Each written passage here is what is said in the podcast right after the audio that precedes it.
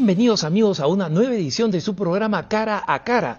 Estoy aquí en Denver, Colorado, en los Estados Unidos, en mi oficina. Soy Alejandro Bermúdez y como saben, todavía no podemos tener nuestras reuniones habituales de cara a cara en nuestros estudios en la costa oeste de los Estados Unidos, donde podemos, antes de la pandemia, podíamos tener encuentros personales con nuestros invitados.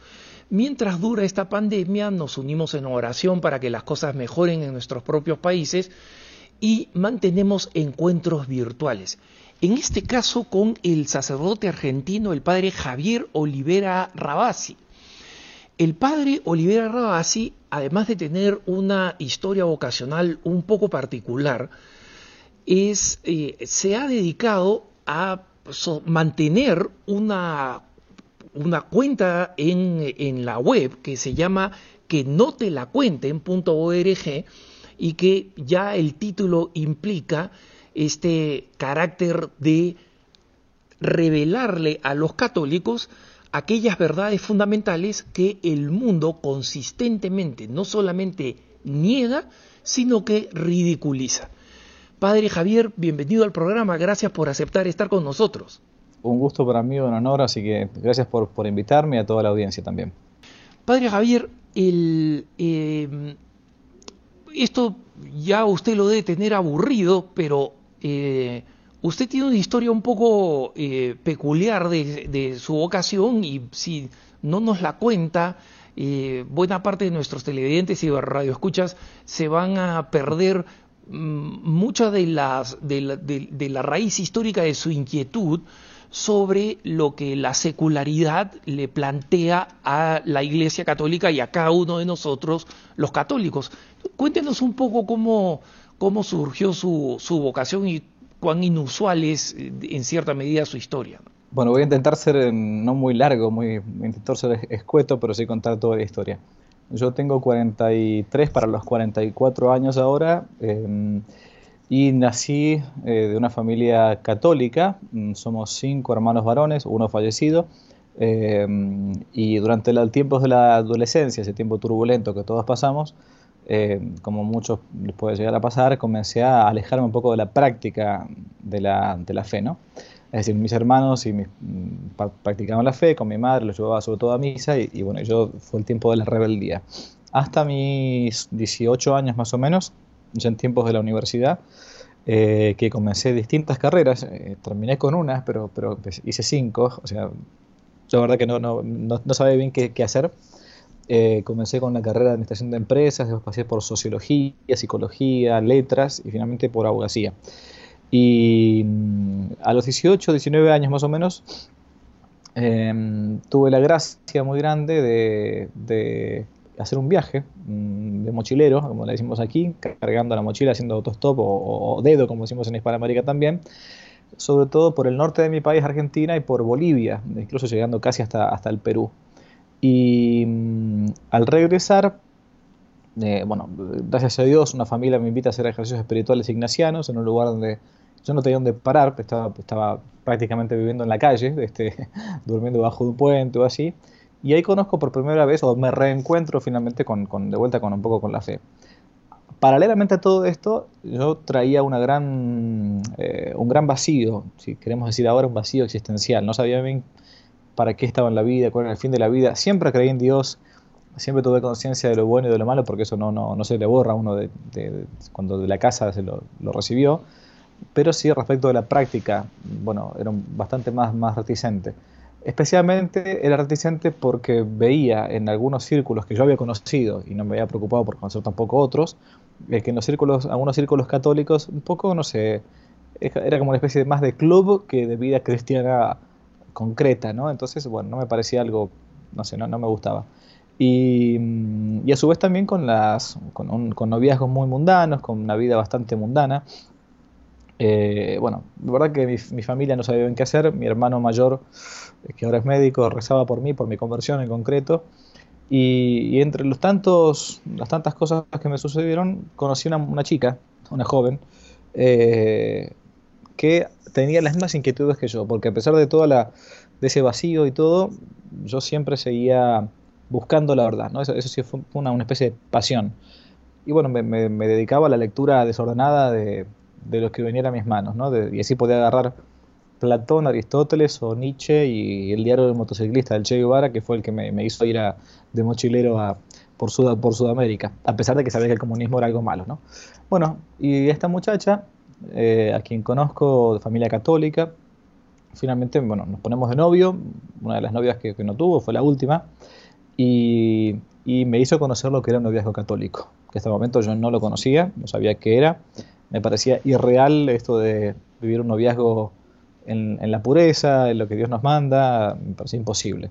Eh, bueno, y finalmente ella estudiaba lo mismo que yo, en ese momento ambos estudiamos la carrera de leyes para abogados, y después de casi dos años y medio de noviazgo, decidimos ya hacer la cosa más seria y comprometernos para, para casarnos.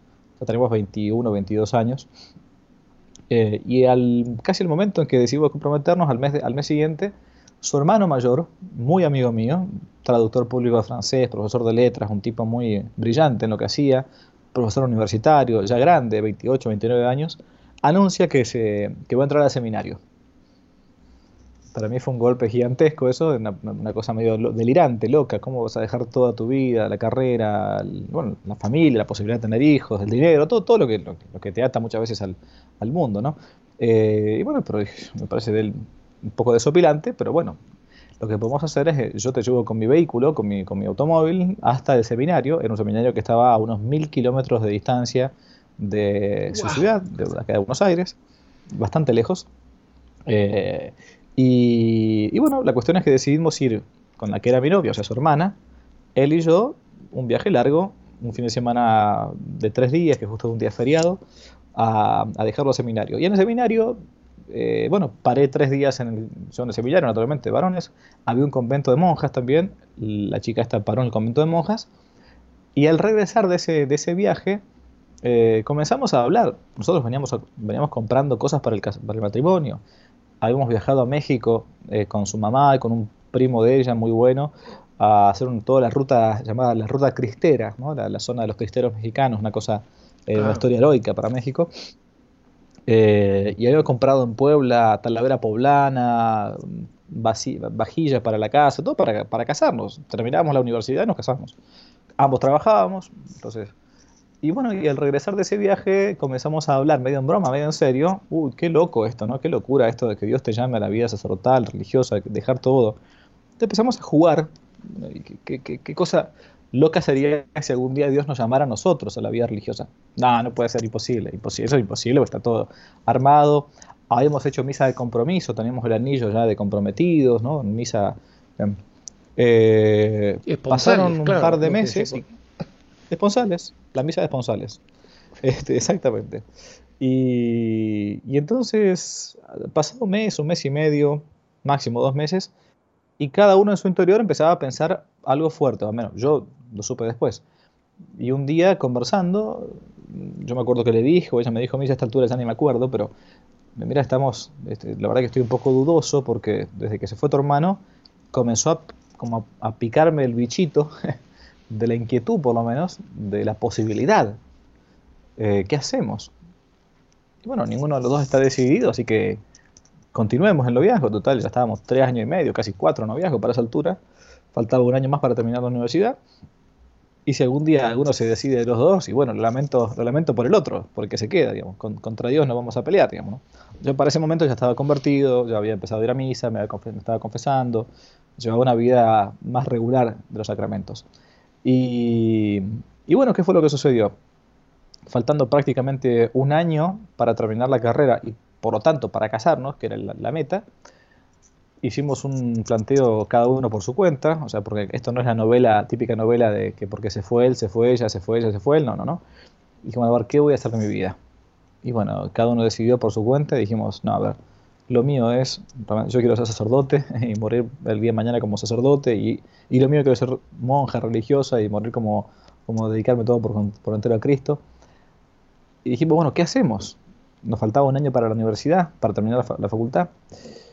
Y si, nos, si entramos al convento ahora y todo, a su tampoco estábamos del todo decididos porque nos ataba este tema de la, de la carrera universitaria y era también lo que un poco nos, nos, impedía volar.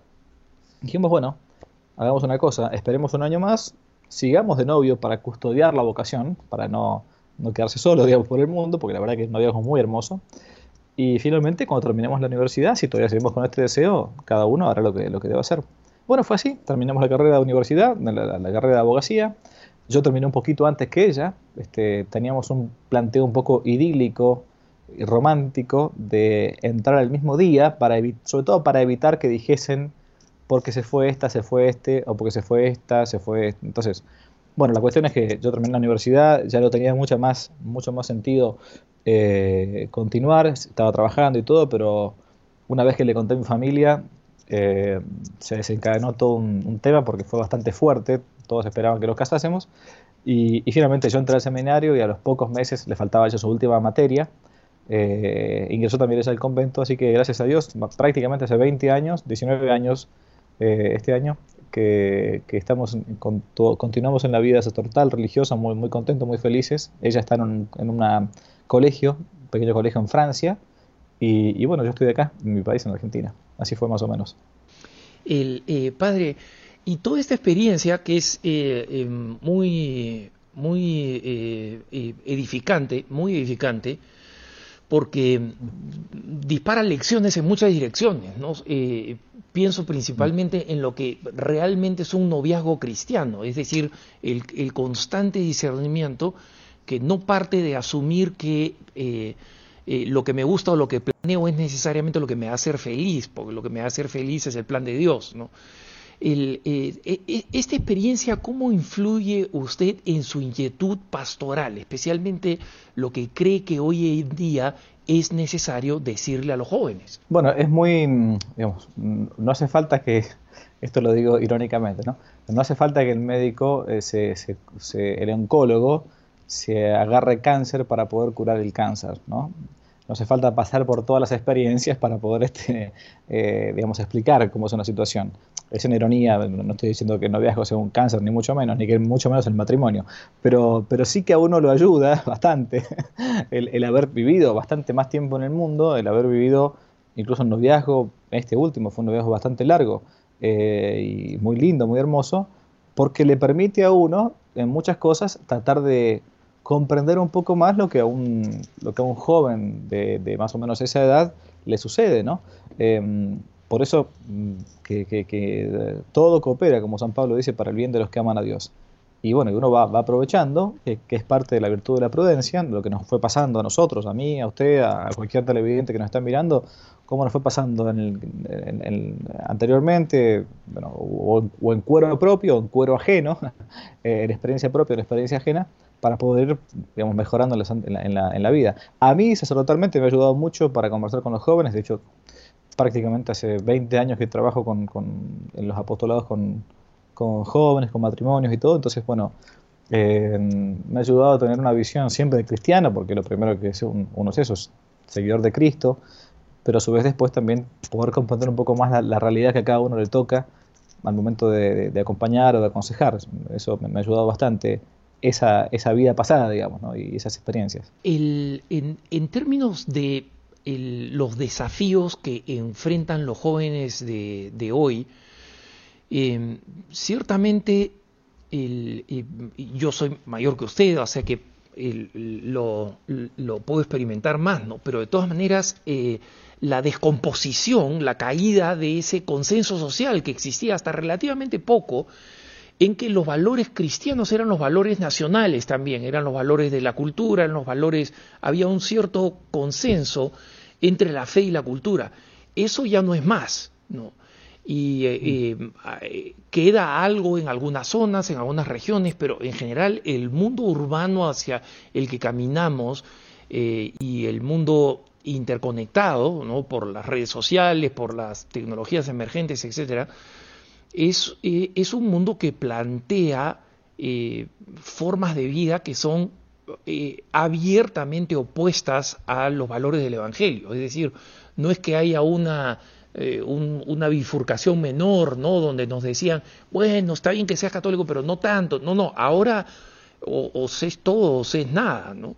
Em, ¿Esto cómo, cómo, lo ve usted y cómo lo, eh, lo experimenta en la manera como los jóvenes les plantean a usted sus nerviosismos, sus inquietudes, sus temores respecto de eh, vivir su fe en medio del mundo de hoy.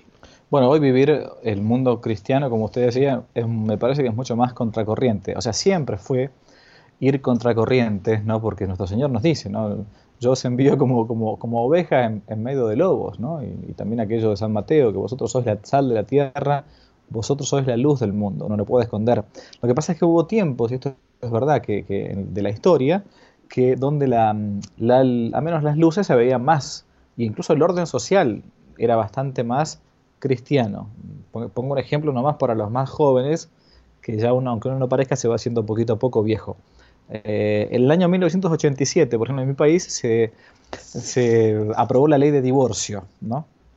Antes no existía la ley de divorcio, por ejemplo, en este país, en otros lugares lo mismo, en, Italia, recuerdo, en la década del 70 no había ley de divorcio. Entonces, ¿y por qué? Porque todavía el orden social podríamos decir que tenía ciertos resabios de cristianismo.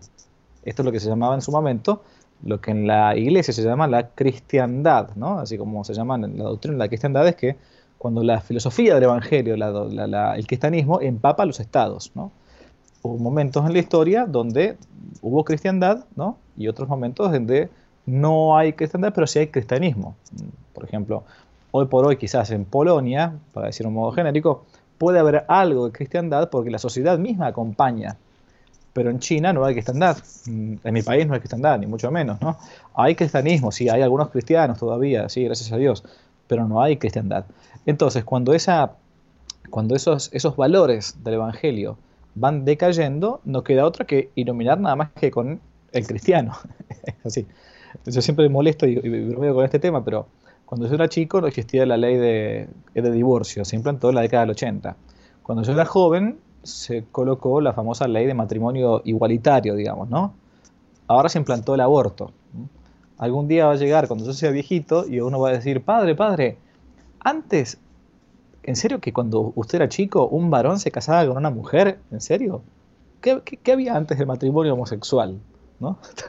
Entonces, claro, porque la cosa va, va avanzando tan rápidamente que uno a veces no se da cuenta. Entonces, para un joven de hoy, naturalmente quizás es más eh, contracorriente y a su vez mucho más heroico, ¿no? heroico, llevar adelante su catolicismo que quizás hace 40, 50, 60 años atrás. Porque mal que mal, los colegios católicos eran católicos, las universidades católicas eran católicas, el gobierno, bueno, mal que mal, el presidente se casaba una vez con una, y bueno, y más o menos la cosa funcionaba, pero hoy por hoy como que todo conspira contra el cristianismo. Por eso, por un lado, eh, es más contracorriente, pero por otro lado también es mucho más divertido y mucho más incluso hasta rebelde y mucho más este, apasionante, porque antiguamente la rebeldía era ser hippie, era ser punk, era pertenecer a una tribu urbana, ¿no? Hoy por hoy la rebeldía es ser católico, o sea, es jugar contra el tipo que están a favor del aborto, los que, los que dicen que, que vale todo, que toda verdad es, este, eh, es relativa, que, o sea, entonces en ese sentido, yo muchas veces con los jóvenes lo que hablo es esto, esa sana rebeldía buena que hay, todos la hemos tenido, el que diga que no, miente, ¿no? Para mí, en nuestra juventud, de querer cambiar el mundo, de querer realmente no, no tragarse las mentiras que te dicen, de buscar realmente la, la, la, propia, lo propio del joven es la justicia, el, el, sí, sí, el no, no del evangelio es bien propio del joven. Cuando nosotros hacemos más viejos, nos vamos como acomodando, vamos buscando bajo capa muchas veces de prudencia los grises, y bueno, a veces es cierto, pero otras veces exageramos y nos equivocamos muchas veces, ¿no? Entonces creo que el joven eh, trato de aprovechar eso siempre, es decir, la, en el buen sentido de la palabra, la, búsqueda radical de Jesucristo, ¿no? Que, que, no es tibio, no es tibio. Eh, entonces creo que, hay que aprovecharlo por ese lado. No hay modo más rebelde en el buen sentido del término hoy por hoy que ir en contra de lo que estos llaman la, revolución con R mayúscula, o sea, el dar vuelta a todo por completo. Y no hay nada más revolucionario que, que ser católico, es lo de Chesterton. Vamos a ser condenados algún día por decir que las hojas de, un árbol son verdes en verano. y sí, y parece que sí. Sí, y, hay mucho que, mucho que, reflexionar sobre esa expresión de, de, Chesterton de que vamos a ser condenados por decir que, que las hojas son verdes.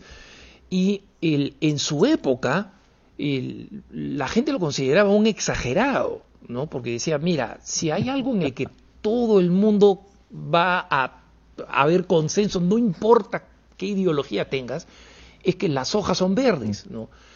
Tanto como que siempre iba a haber un consenso en que el hombre es varón y la mujer es mujer, ¿no? Y nadie va a discutir eso. Entonces, eh, lo que parecía una ironía exagerada de Chesterton es absoluta verdad, eh, ¿no? Y eh, estamos comenzando por una, por una hostilidad y que perfectamente se puede convertir en una persecución, no necesariamente una persecución al estilo antiguo pues del, del circo romano, pero donde sea cada vez más difícil formar parte de, de una sociedad secular.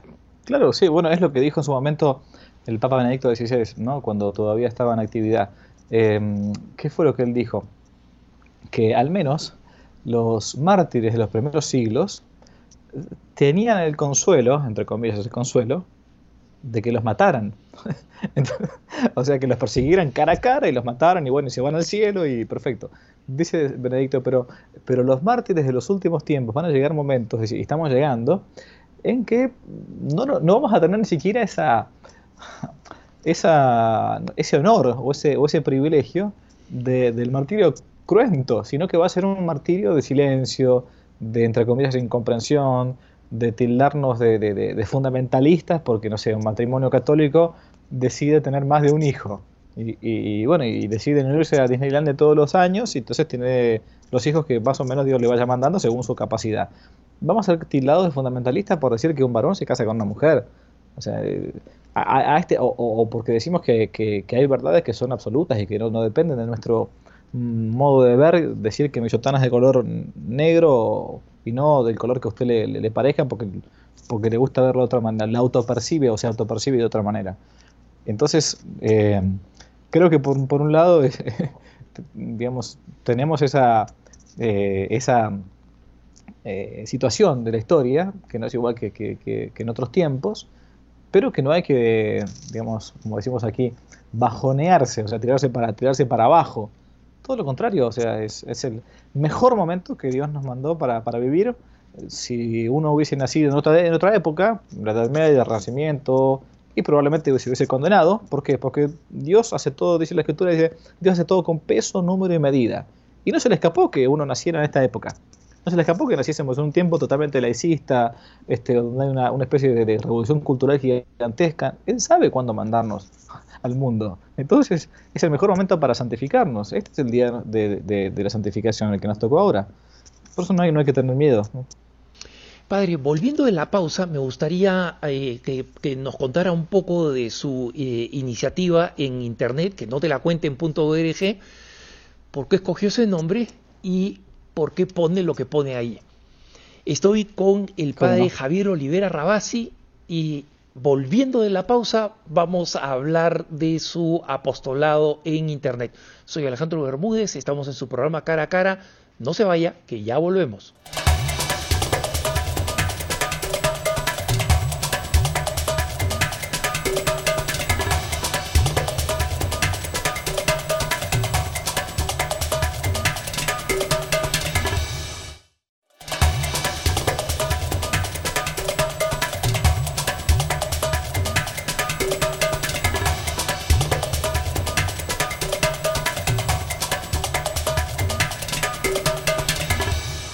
Estamos de vuelta en su programa Cara a Cara. Soy Alejandro Bermúdez y estoy hablando con el padre Javier Olivera Rabasi, que mm, además de tener una historia bastante interesante, tiene como uno de sus apostolados esta presencia en Internet. Padre, padre cuéntenos un poquito de eh, que no te la cuenten.org.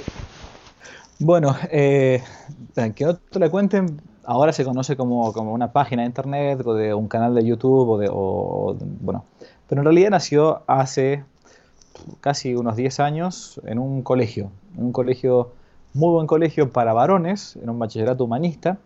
Yo estaba dando clases de lenguas clásicas, latín y griego, que más o menos fue el ámbito en que manejé, lenguas clásicas e historia, filosofía. En esa vez me tocaba dar clases de sociología Y en realidad el programa de la, de la materia, de esa rama de estudio, era más bien hablar un poco sobre a muchachos del último año de la escuela, que estaban por pasar ya a la universidad, 17 años más o menos, de la doctrina social de la iglesia. O sea, los pilares fundamentales de, la iglesia en, el ámbito de la vida del Estado, bueno, de la sociedad. Y yo estaba dando esa, esa, esa, materia y me daba cuenta que, si bien la daba bien, los muchachos muy buenos la, la comprendían, pero cada vez que un curso terminaba el colegio y pasaba a la universidad, a los dos o tres meses, muchachos que en el recreo hacían el recreo eucarístico, o sea, comulgaban en el recreo, iban a vez por semana, se confesaban asiduamente, algunos de estos mm, en la universidad eran como dados vuelta como si fuera una media, ¿no? Eh, ¿Y por qué? Porque comenzaban a decirles, no importa qué, qué, rama de saber estudiasen, medicina, arquitectura, ingeniería, que comenzaban a recibir una serie de bombardeos eh, de parte de los profesores, aún incluso en ciertas universidades, entre comillas, católicas, que los hacían dudar, dudar de su propia vida de fe. Y por lo tanto, buscaban esto como una excusa para dejar la práctica religiosa. Bueno, los temas cuáles eran, los mismos que yo había visto en mi universidad, cuando había estudiado la facultad de abogacía, como, como para leyes.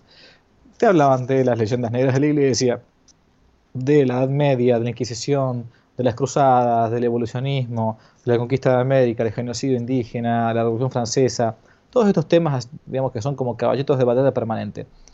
Entonces dije, bueno, basta, basta, basta el año próximo lo que voy a hacer es agarrar este programa de la materia sociología, y no importa cómo se llame, pero les voy a dar una especie de vacuna mm, antirrábica previa a la universidad con todos estos temas para que cuando lleguen a la facultad sepan cómo responder. Entonces hicimos un, hice un índice de los temas más controvertidos que uno va a escuchar después en la universidad y comencé a desarrollarlo poco a poco en la materia. Desde que el hombre viene o no del mono, desde si a ver, la Edad Media fue o no una edad oscura, desde que las cruzadas fueron la lucha para implantar la fe y matar al, enemigo musulmán, si mataron a todos los indios en América, y todo eso eran, capítulos, eran capítulos, eran unidades de eh, temáticas de la materia. Y como yo soy más bien de, de, em, la zona de Buenos Aires, estaba en una provincia que a veces hay, como siempre sucede, en el mismo país hay modos de hablar distintos, ¿no? y hay expresiones que son distintas. Y yo usaba una expresión que es propia de Buenos Aires, que ustedes vieron que los de Argentina somos, eh, tenemos fama y, bien ganada, de ser un poco a veces pedantes o soberbios o altaneros, ¿no? Es así. Pero esa es la fama del tipo que vive sobre todo en Buenos Aires, que esas somos así, somos, es un, gen. Eh, en el interior no es así. Entonces hay una expresión un poco pedante de Buenos Aires que dice así, no me la cuentes. no, me vengas acá. A ver, yo sé todo, no me la cuentes. ¿Qué me vas a decir a mí? Eh, no me vengas a engañar. Entonces yo a veces eh, usaba esa expresión en, el curso y les decía, bueno, que no, te la cuenten, como que no, te la cuenten, que no te vengan a engañar. Todos los muchachos, eh, cuando rendían examen conmigo, algunos de ellos para, para jorobar al cura, en buena confianza, para, para embromarlo, firmaban con su, su examen y ponían abajo que no te la cuenten, ¿no? Como para hacer una broma al cura. Entonces quedó, claro, quedó como que esa materia era la materia que no te la cuenten. era sociología, pero en realidad era que no te la cuenten. Y bueno, y después esos apuntes que yo utilizaba para dar clases, comencé a mejorarlos, le fui poniendo fuentes bibliográficas, lo fui armando más bien como un apunte, una dispensa, digamos, de, de, clase. Y alguien me dijo, para, ¿por qué no lo publica como un librito? ¿Mm? Y bueno, entonces este, me animé eh, a publicarlo como un pequeño libro y ese fue el primer volumen de que no te la cuenten, que no te la cuenten uno. Bueno, y después siguieron, claro, como me daba cuenta que había más leyendas negras para destruir y todo, a mí me había impresionado mucho el libro de Vittorio Messori, Las leyendas negras de la iglesia. Y entonces, bueno, para mí me pareció genial ese libro, la verdad que genial, me había abierto la cabeza cuando era joven. Eh, entonces, bueno, este, hice segundo volumen y llegó un tercer volumen. Y en un momento un sacerdote amigo me dijo, padre, en internet, en español, no hay nada de esto. No hay nada. ¿Por qué no abres un, blog? No había en español. Había mucho en inglés, Thomas Good, varias cosas. Pero no, no, no, no estaba en español. Entonces me dice, ¿por qué no, no, abres un blog y vas, vas colocando estos temas? Y yo dije, no, me da, me da pereza, la verdad que no tengo ganas, es todo un lío. Aparte, ya me imaginaba todo el trabajo que me iba a venir después, digamos, ¿no? Entonces me, me insistió, me insistió, no, pero le vas a hacer mucho bien a mucha gente. Eh, pero no, le digo, escúchame, yo no, no, no, no puedo, aparte tengo mi sacerdocio, mis clases, siempre he estado dando clases en un seminario, o en colegio, universidad, bueno, fue siempre la vida apostólica que me ha tocado. Y hasta que, bueno, me convenció, me convenció y dije, bueno, voy a, a probar a ver qué pasa. Y abrí un humilde blog llamado así, que no te la cuenten, gratuito, principalmente fue todo así muy, muy casero, y comencé a subir poco a poco extractos del, de los capítulos de ese librito que no te la cuenten uno. Bueno, para mí fue una cosa que no me la esperaba, realmente son como las cosas de Dios, digamos, ¿no? Que fue un, fue un boom, fue, fue gigantesco, fue gigantesco la, la, cantidad de gente. Eh, y, y, como a mí siempre me gustó escribir, bueno, digamos como se dice, de, de, despuntaba el vicio, despuntaba el vicio escribiendo. Este, entonces, sea subiendo cosas nuevas o ya publicando cosas que ya tenía escritas en, en, en mis libros, ¿no? Y bueno, y, y así entonces me invitaron a, me, me, comenzaron a invitar a dar clases en algunos lados, conferencias en algún lugar de, de mi país, después en, en el extranjero. Y, y, el, año, el año pasado yo había abierto un canal de, de, YouTube, sobre todo para que no me robaran el nombre, que no te la cuenten, porque si no algunos podían utilizarlo para agarrar la marca. Eh, pero no, no, no, subía, no subía nada, no subía nada, no le daba importancia. Y el año pasado, 2020, catastrófico, eh, me encontré con que, bueno, mucha gente estaba en la casa, hay mucha gente que ya no lee, los jóvenes ya no leen, se forman más bien por, por internet, y mmm, alguien me dijo, padre, ¿por qué no va subiendo sus libros o sus temas a YouTube? ¿Te parece? No sé si les va a interesar a la gente.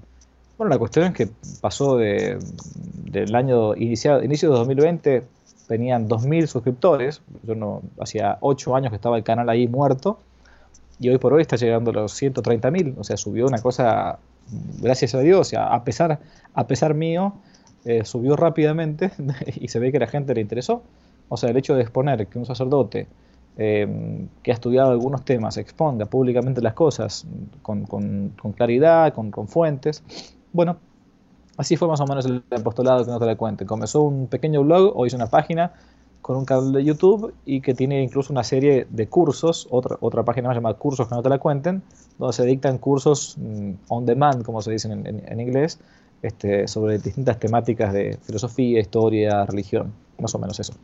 ¿Por qué cree usted que hay este hambre de, de conocer estas cosas, de saber estas cosas que, eh, digamos, mm, de alguna manera hacen eh, la, la, práctica del cristianismo un poco más compleja, eh, porque requiere que dominemos más que simplemente nuestro catecismo y nuestro devocionario y el misal. ¿no? Nos mete en un poco de ámbitos referidos a la ciencia, a la historia, a la sociología. Bueno, en primer lugar, porque eh, justamente por la que lo mismo que usted pregunta, a mi juicio, no conocemos bien ni nuestro catecismo, ni nuestro devocionario, ni nuestro misal. Entonces, por no conocer justamente esas cosas, hoy por hoy nuestra formación católica es bastante pobre, por no decir paupérrima, ¿no? Y es por eso que muchas veces gente que se, se, se va de la iglesia católica o no termina practicando la fe o termina siendo convencido por alguna secta protestante porque le dijo un par de cosas un poco más coherentes, en gran parte, digamos, yo, el éxito en todo caso de que no te la cuenten, se lo atribuyo a un estado catastrófico de formación en el cual nos encontramos, no tanto a lo que uno pueda decir, sino que, como dice el, refrán, que en el país de los ciegos el, el, tuerto es rey.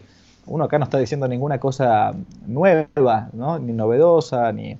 Pero, ¿qué sucede? Yo lo digo, y lo digo ahora con, con, con, cierto conocimiento de causa por la cantidad de respuestas diarias que uno tiene que responder de, de consultas hay cosas elementales que los católicos ya no conocemos, o que no se nos dicen en el catecismo, o que creemos que, somos católicos porque sí, somos bautizados, perfecto, pero después de la doctrina cristiana eh, nos encontramos en un, en un vacío muy grande, muy grande. Eh, entonces, bueno, somos hijos, lo que veníamos diciendo antes de los respecto de, de, del tiempo de los jóvenes y el tiempo nuestro y todo, eh, antes la sociedad acompañaba mucho, me acompañaba, entonces, bueno, uno mal que mal había un montón de cosas que por la casa conocía, porque era o por el, o por el barrio, por su ciudad. Hoy no, hoy entonces hace falta mucho más eso y por eso hay más sed. Eh, creo, creo, creo que yo lo atribuyo, atribuyo a eso. O sea, la, la, falta de formación que hoy tenemos los católicos hace que aquella gente que se da cuenta, porque todos estamos hechos para la verdad, cuando uno encuentra la verdad, el intelecto reposa en la verdad, descansa en la verdad. Por eso cuando uno le dicen, a ver, este, una tontera, pero voy a poner un ejemplo clásico, eh, el genocidio eh, eh, que hizo España en toda América Latina, en América Hispana. Y uno le dice, discúlpeme, ¿usted no, ¿usted no viajó nunca por América Hispana? ¿Usted no conoce que hay una mezcla gigantesca de razas? ¿Usted no se da cuenta que acá somos, no somos todos rubios, altos y ojos celestes como Brad Pitt? Este, ¿No se da cuenta que hay una mezcla enorme? ¿Dónde hubo un genocidio? ¿De qué me está hablando? ¿Usted no conoce México? ¿No conoce Ecuador? ¿No conoce Colombia? ¿No conoce Bolivia? ¿No conoce Perú? Argentina es un caso aparte porque nosotros descendemos de, los barcos, porque la decimos que los argentinos descienden de los barcos porque es la última, digamos, ola migratoria pero ¿de qué me están hablando? Entonces la gente empieza a pensar, es, cierto, o sea, y así con esto con un montón de otros temas. Mm, yo me dedico en gran parte a la, apologética histórica, si queremos, que fue mi ámbito después de estudio la historia. Pero hay una gran, digamos, revolución cultural que debe ser contrarrestada con una, si queremos decirlo así, una contrarrevolución cultural para volver a los orígenes, para volver a los orígenes naturales y por lo tanto después sobrenaturales, porque la gracia obra sobre la naturaleza. Si nuestra naturaleza está negada, está arruinada, y bueno, entonces tenemos que poquito a poco ir reconstruyéndola. mis, mis logros más grandes, logros que Dios permite, son cuando hay personas que uno le escribe, le dicen, padre, le agradezco muchísimo porque yo, gracias a sus escritos, a sus videos, lo que sea, volví poco a poco a, creer en Dios y todo. Y, y uno le pregunta, bueno, ¿y qué fue lo que lo, lo motivó? No, no, yo empecé con algún tema de historia, un tema de, qué sé yo, de las cruzadas. Y, usted me, mostraba cómo era la situación, entonces, bueno, la gente está sedienta de verdad, de verdad. Como es un mundo de la mentira, quiere, busca y trata de encontrar la verdad. Y por eso cuando toma la verdad no, no está contenta. Y entonces, bueno, eh, uno, debe ser eso, un buscador de la verdad. Padre, nosotros creo yo tenemos un doble desafío porque por un lado, como usted dice, efectivamente no hemos aprendido nuestro catecismo, no, no hemos seguido bien el misal, no, no hemos aprendido los fundamentos de nuestra fe. El, el, un, cardenal norteamericano, eh, el, el cardenal Francis George, que tenía un aprecio enorme por la inmigración mexicana y por la inmigración en general latina, decía, mira, eh, los norteamericanos, el católico norteamericano está catequizado, pero no necesariamente evangelizado, ¿no? El, latinoamericano está evangelizado, pero no está bien catequizado. Y esto es un problema más serio si tenemos en cuenta que eh, la sociedad que vivimos hoy plantea muchos más desafíos que los que se planteaban antes. Entonces, eh, el déficit es doble, no solamente porque hemos descuidado la formación, sino porque eh, los desafíos éticos que nos están planteando ahora el mundo, el, universo al cual están mandando los, padres a sus hijos, requieren un catolicismo mucho más orgánico, ¿no? porque ya la sociedad no nos da ese consenso favorable que existía. El, eh, ¿Usted ve que todavía estamos retrasados en cubrir esa brecha para, para, para crear eh, esos cristianos orgánicos que sean capaces de vivir en la sociedad de ahora? Sí, es más, creo yo que, que estamos, lamentablemente, estamos en un momento muy complicado, ¿no? a nivel no solamente de, del mundo, ¿no? sino también incluso de la, de la misma iglesia. ¿no? Nadie, acá no, no voy a decir ninguna cosa que a nadie nos sorprenda. Lamentablemente uno se encuentra muchas veces que, que, no, que no estamos, y lo hablo en primer lugar como pecador, no, no, no como virtuoso. Muchas veces no nos encontramos los sacerdotes a la altura de las circunstancias que hoy nos exige la, evangelización en el mundo. ¿Y por qué? Porque también mm, ayer justamente fue el el, aniversario número 40 de un gran sacerdote argentino que fue el padre Leonardo Castellani, ¿no? un gran un profeta realmente, un, sacerdote jesuita que va a morir en 1981. Y el padre Castellani, muy crítico, muy duro en muchas cosas, un literato, un periodista, el padre Castellani decía, ya en aquella época, en la década del 40, 50 del siglo XX, que los jóvenes, cuando querían ser sacerdotes, no iban al seminario, iban al semi-asnario. O sea, era una frase muy dura que, él decía porque estaba semi de asnos, ¿no? Semi-asnario. Bueno, lo decía en la década del 40-50, o sea, hace muchísimo tiempo. Em, hoy por hoy, en muchos lugares, y esto lo, sé, lo sé yo porque están en contacto con, con seminaristas de modo casi permanente, eh, nos encontramos que, que toda esta decadencia cultural no es ajena, no es ajena a las personas que somos nosotros, los sacerdotes, el profesor, el cura, lo que sea, el obispo, que nació en su época y no tuvo culpa de nacer en su época, digamos, ¿no? Entonces recibió una formación católica en su casa, eh, lavada, digamos, ¿no? O diluida, como podemos decir, a cuentagotas, en dosis, en dosis homeopáticas. Después fue a un seminario donde los formadores de los seminarios tienen un par de años más que él, pero no es que sea Santo Tomás el que está dando clases, vamos a ser sinceros. Este, no. Yo he sido profesor de seminarios mucho tiempo y, de buenos seminarios. Y, resulta que después pasan, pasa el tiempo y, bueno, entonces, ¿qué sucede? Somos hijos de nuestro tiempo y, puede pasar también que nuestra formación académica, en el caso mío de sacerdote, sacerdotal eh, o matrimonial, lo que sea, esté cada vez en una vara más baja, pero nos vayamos acostumbrando. O sea, nos hayamos acostumbrado a esto que más bien y que porque tengo dos o tres luces más, creo que ya está, estoy, soy un súper católico. Voy a misa el domingo, me confieso cada tanto, no hago demasiado grande, gran mal a, nadie. Eh, bueno, cuando puedo regalo una estampita, lo que sea, un rosario, o rezo cada tanto un rosario, pero, pero eso hoy, por hoy no, no, no, no basta, ¿no? O sea, cuanto más, eh, cuanto más descristianizado o desevangelizado se encuentra el mundo, más a los que nos toca vivir hoy en el mundo, hay que intentar ser más sal y más, más luz, ¿no? Porque bueno, es el momento en que nos tocó vivir. Y, bueno, yo creo que uno no puede quedarse como San Pablo decía o le atribuía, atribuir a San Pablo con, con, la fe de la fe sencilla, la fe del carbonero que se decía, ¿no? De, San Pablo, como el, el, hombre sencillo. Bueno, sí, está muy bien eso, está muy bien, pero no es, no es suficiente. O sea, nadie se salva solo y nadie se condena solo. Dios nos puso alrededor un mundo entero, una familia, un, grupo de amigos, lo que sea, yo tengo que intentar evangelizarlo. En ese sentido, y con perdón, pero, pero es así, creo que hasta los protestantes son bastante más consecuentes muchas veces que nosotros los católicos al momento de tener que, que, evangelizar. Eh, creo que no, no, podemos, no podemos buscar la, la tibieza o, el, o, el, zafar simplemente, el, bueno, no, no, no. Uno tiene que llegar al cielo y tiene que buscar hasta platea, no, no, no, no estar en las gradas más alejadas, sino lo más cercano a Dios nuestro Señor. Y bueno, en la poca vida, en la corta vida que cada uno tiene, me parece que tenemos que intentar quemarnos y, desvivirnos por Cristo.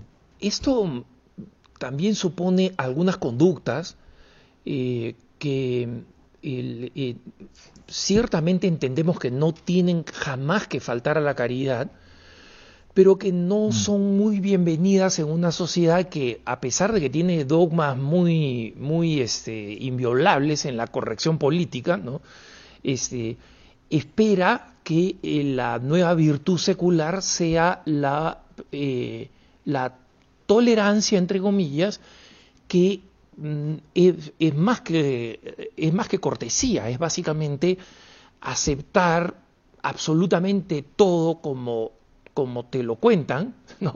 Y, y en consecuencia, el, eh, incluso muchos católicos eh, jóvenes tienen dificultad en, eh, en vivir una dinámica de evangelización que consideran que puede ser muy confrontacional y que en consecuencia puede ser contraproducente porque genera resistencia en una generación milenial, digamos milenial, que donde, donde llevarse bien y hacer todas las cosas suaves es lo más importante, ¿no? Es, es, el, es la virtud suprema. ¿Cómo, cómo superar esa, esa eh, paradoja? Sí, no hay nada más nefasto e hipócrita que la tolerancia mm, o la intolerancia de los tolerantes, ¿no? O sea, la, la, intolerancia de los tolerantes es, lo más inquisitorial que existe. Es una cosa espantosa, perversa, hipócrita y falsaria. Porque primero que hay que darse cuenta que es una gran mentira. ¿no? Entonces, la primera cosa es, es mentira que hay libertad de expresión, es mentira que hay tolerancia para todos, es mentira que este, mientras uno no lesiona el derecho del otro, entonces, mentira, mentira. creo que por hoy nadie se cree ese, cuento. O sea, la mentira de las de las ideologías modernas, ¿no? No, hoy por hoy ya no, no, nadie puede creérsela. Eh, por lo tanto, alguien me parece a mí que, debe estar este, este, que debemos estar en este mundo, nos encontramos siempre con que debo decir la verdad, debo no solamente decir, sino hacer la verdad, como dice San Juan en el Evangelio, ¿no? como decía Jesús, hacer la verdad, vivir y, uh, decir y practicar la verdad. Pero también uno se encuentra con que mm, en nuestro mundo actual estamos rodeados de bárbaros de bárbaros como si fueran las invasiones de los bárbaros de los primeros siglos, que muchos más bien pecan por ignorancia que por malicia. O sea, su pecado más bien es porque nadie les contó nada, nadie les predicó nada, nadie les, explicó nada. Entonces nos encontramos con este deber de decir la verdad, Y acá uno se encuentra con una disyuntiva, siempre, siempre, siempre, ¿no? Eh, bueno, a ver, ¿qué es lo que puedo decir y qué es lo que no puedo decir? Hasta dónde soy realmente eh, parresíaco, la parresía es la virtud que nos hace hablar con, franqueza, digamos de frente, como decía San Pablo, eh, o hasta dónde soy un cobarde y me disfrazo de prudente. Bueno, eh, a mí me ayudó mucho y me iluminó, quizás a alguno les, le pueda servir, cuando Santo Tomás de Aquino en la Suma Teológica está explicando una virtud que es la virtud cardinal de la justicia, y habla sobre cómo hay que eh, ser justo con aquellas personas que están erradas. Y dice, bueno, acá hay una virtud que es la virtud llamada así, de la veracidad. Una cosa es la verdad, la verdad este, es la adecuación de la cosa y el intelecto, ¿no? yo digo que esta sotana es negra porque claramente es de color negro, entonces bueno, mi intelecto se adecua al color negro de la sotana, perfecto. Esa es la verdad. Pero cuando uno tiene que decir la verdad, Santo Tomás dice, bueno, ¿y cómo la predico la verdad? ¿Cómo debe ser predicada la verdad? Y bueno, eso corresponde a una virtud que depende de la virtud de la justicia, que se llama la veracidad. Y que esta virtud, a su vez, va junto de la mano con la virtud de la prudencia y a su vez de la caridad. O sea, no puede haber enseñanza sin caridad y sin prudencia. No significa ocultarla, no significa silenciarla, tergiversarla, eh, posponerla, sino significa decir las cosas, como se dice siempre en, este, algunos ámbitos de, la iglesia, este, eh, o incluso de los latinos, ¿no? Em, eh, firmiter in re suaviter in modo, o sea, firmemente en la cosa, en lo que, en lo que se dice, pero suavemente en el modo en que uno va a decirlo. Y lo digo acá como mm, pecador. Yo cuando era un poco más joven era bastante más vehemente, en modo de decir las cosas, bastante más directo y, frontal. Y después con el tiempo uno va creciendo un poco más y se va dando cuenta que uno puede llegar a las almas diciendo eh, lo mismo, pero de modos distintos. Entonces, eh, uno va aprendiendo que la verdad no se escupe, ¿no? que la verdad no, es como uno que le escupe al otro, no es una pastilla, una, una pastillita que uno le da al otro y el otro ya está, me saqué encima el problema no, no, no, si la corrección fraterna muchas veces nos pasa que es lo más difícil del mundo. La educación es algo, o muy, muy, un arte muy complejo, entonces tengo que ver a quién tengo enfrente, cuándo se lo puedo decir, cómo se lo debo decir, qué palabras debo usar. Y el ejemplo más claro es nuestro Señor Jesucristo. No decía lo mismo a todo el mundo. Iba llevando poco a poco ¿no? la, la, la enseñanza. Hace poquito leía el texto de la, de Jesús con la mujer, con la samaritana, ¿no? que está que va a sacar el agua del pozo y todo. Y el diálogo es muy lento, muy lento. Uno dice, bueno, Jesús, ¿por qué no le decís en la cara que tuvo siete, siete maridos y es la verdad que es una, es una casi una especie de, mujer de mala vida? Y, no, no, fue poco a poco, lo va llevando poco a poco. Era una mujer que ni siquiera era judía, era samaritana, peor todavía. Entonces creo que, hay que ir buscando, no hay una receta general, no hay una, una fórmula mágica, eh, no podemos tergiversar la verdad, no podemos solamente el que es de la verdad escucha mi voz, dice Jesús, y el diablo dice es el padre de la mentira, no puedo decir mentira, no, no, no puedo decirlo. Pero tengo que ver cómo, cómo la voy diciendo, ante quién, en qué momento. ¿Para qué? Para evitar, sobre todo, escandalizar a los más pequeños o endurecer a los ya endurecidos. Es cierto que llega el momento que hay gente que con su libertad podrá aceptar o podrá no aceptar. Ese es el misterio humano de la libertad, del libre albedrío. Dios nos hizo así. Pero, pero también uno tiene que fijarse cómo uno lo va a decir. Yo puedo decir del mismo modo una verdad muy grande y muy dura y muy tremenda, como puede ser, no sé, no está bien que estés juntado con la mujer que no es tu esposa, ¿no? Lo puedo decir de una manera y lo puedo decir de otra. Este, bueno, pero ese es el arte creo que, que nos toca a nosotros, pero siempre, siempre sin tergiversar la verdad, con caridad y con prudencia, pero, pero siempre firme, ¿no? Padre, muchísimas gracias por habernos acompañado y, todos los televidentes de EWTN español y los radioescuchas de Radio Católica Mundial rezamos siempre por las intenciones de nuestros entrevistados, así que cuente con esas oraciones, así como nosotros nos encomendamos a su Santa Misa. Gracias por habernos acompañado. Gracias por, haber invitado, la verdad es un, ha sido un honor y un gusto muy grande. Gracias a EWTN también. Ya saben ustedes, hermanos, yo los dejo en compañía de la mejor programación católica EWTN y Radio Católica Mundial. Soy Alejandro Bermúdez y no dejen de escribirnos al programa cara a cara arroba ewtn.com, cara a cara ewtn.com. Muchas gracias, que el Señor los bendiga y recen por mí. Adiós, hasta la próxima.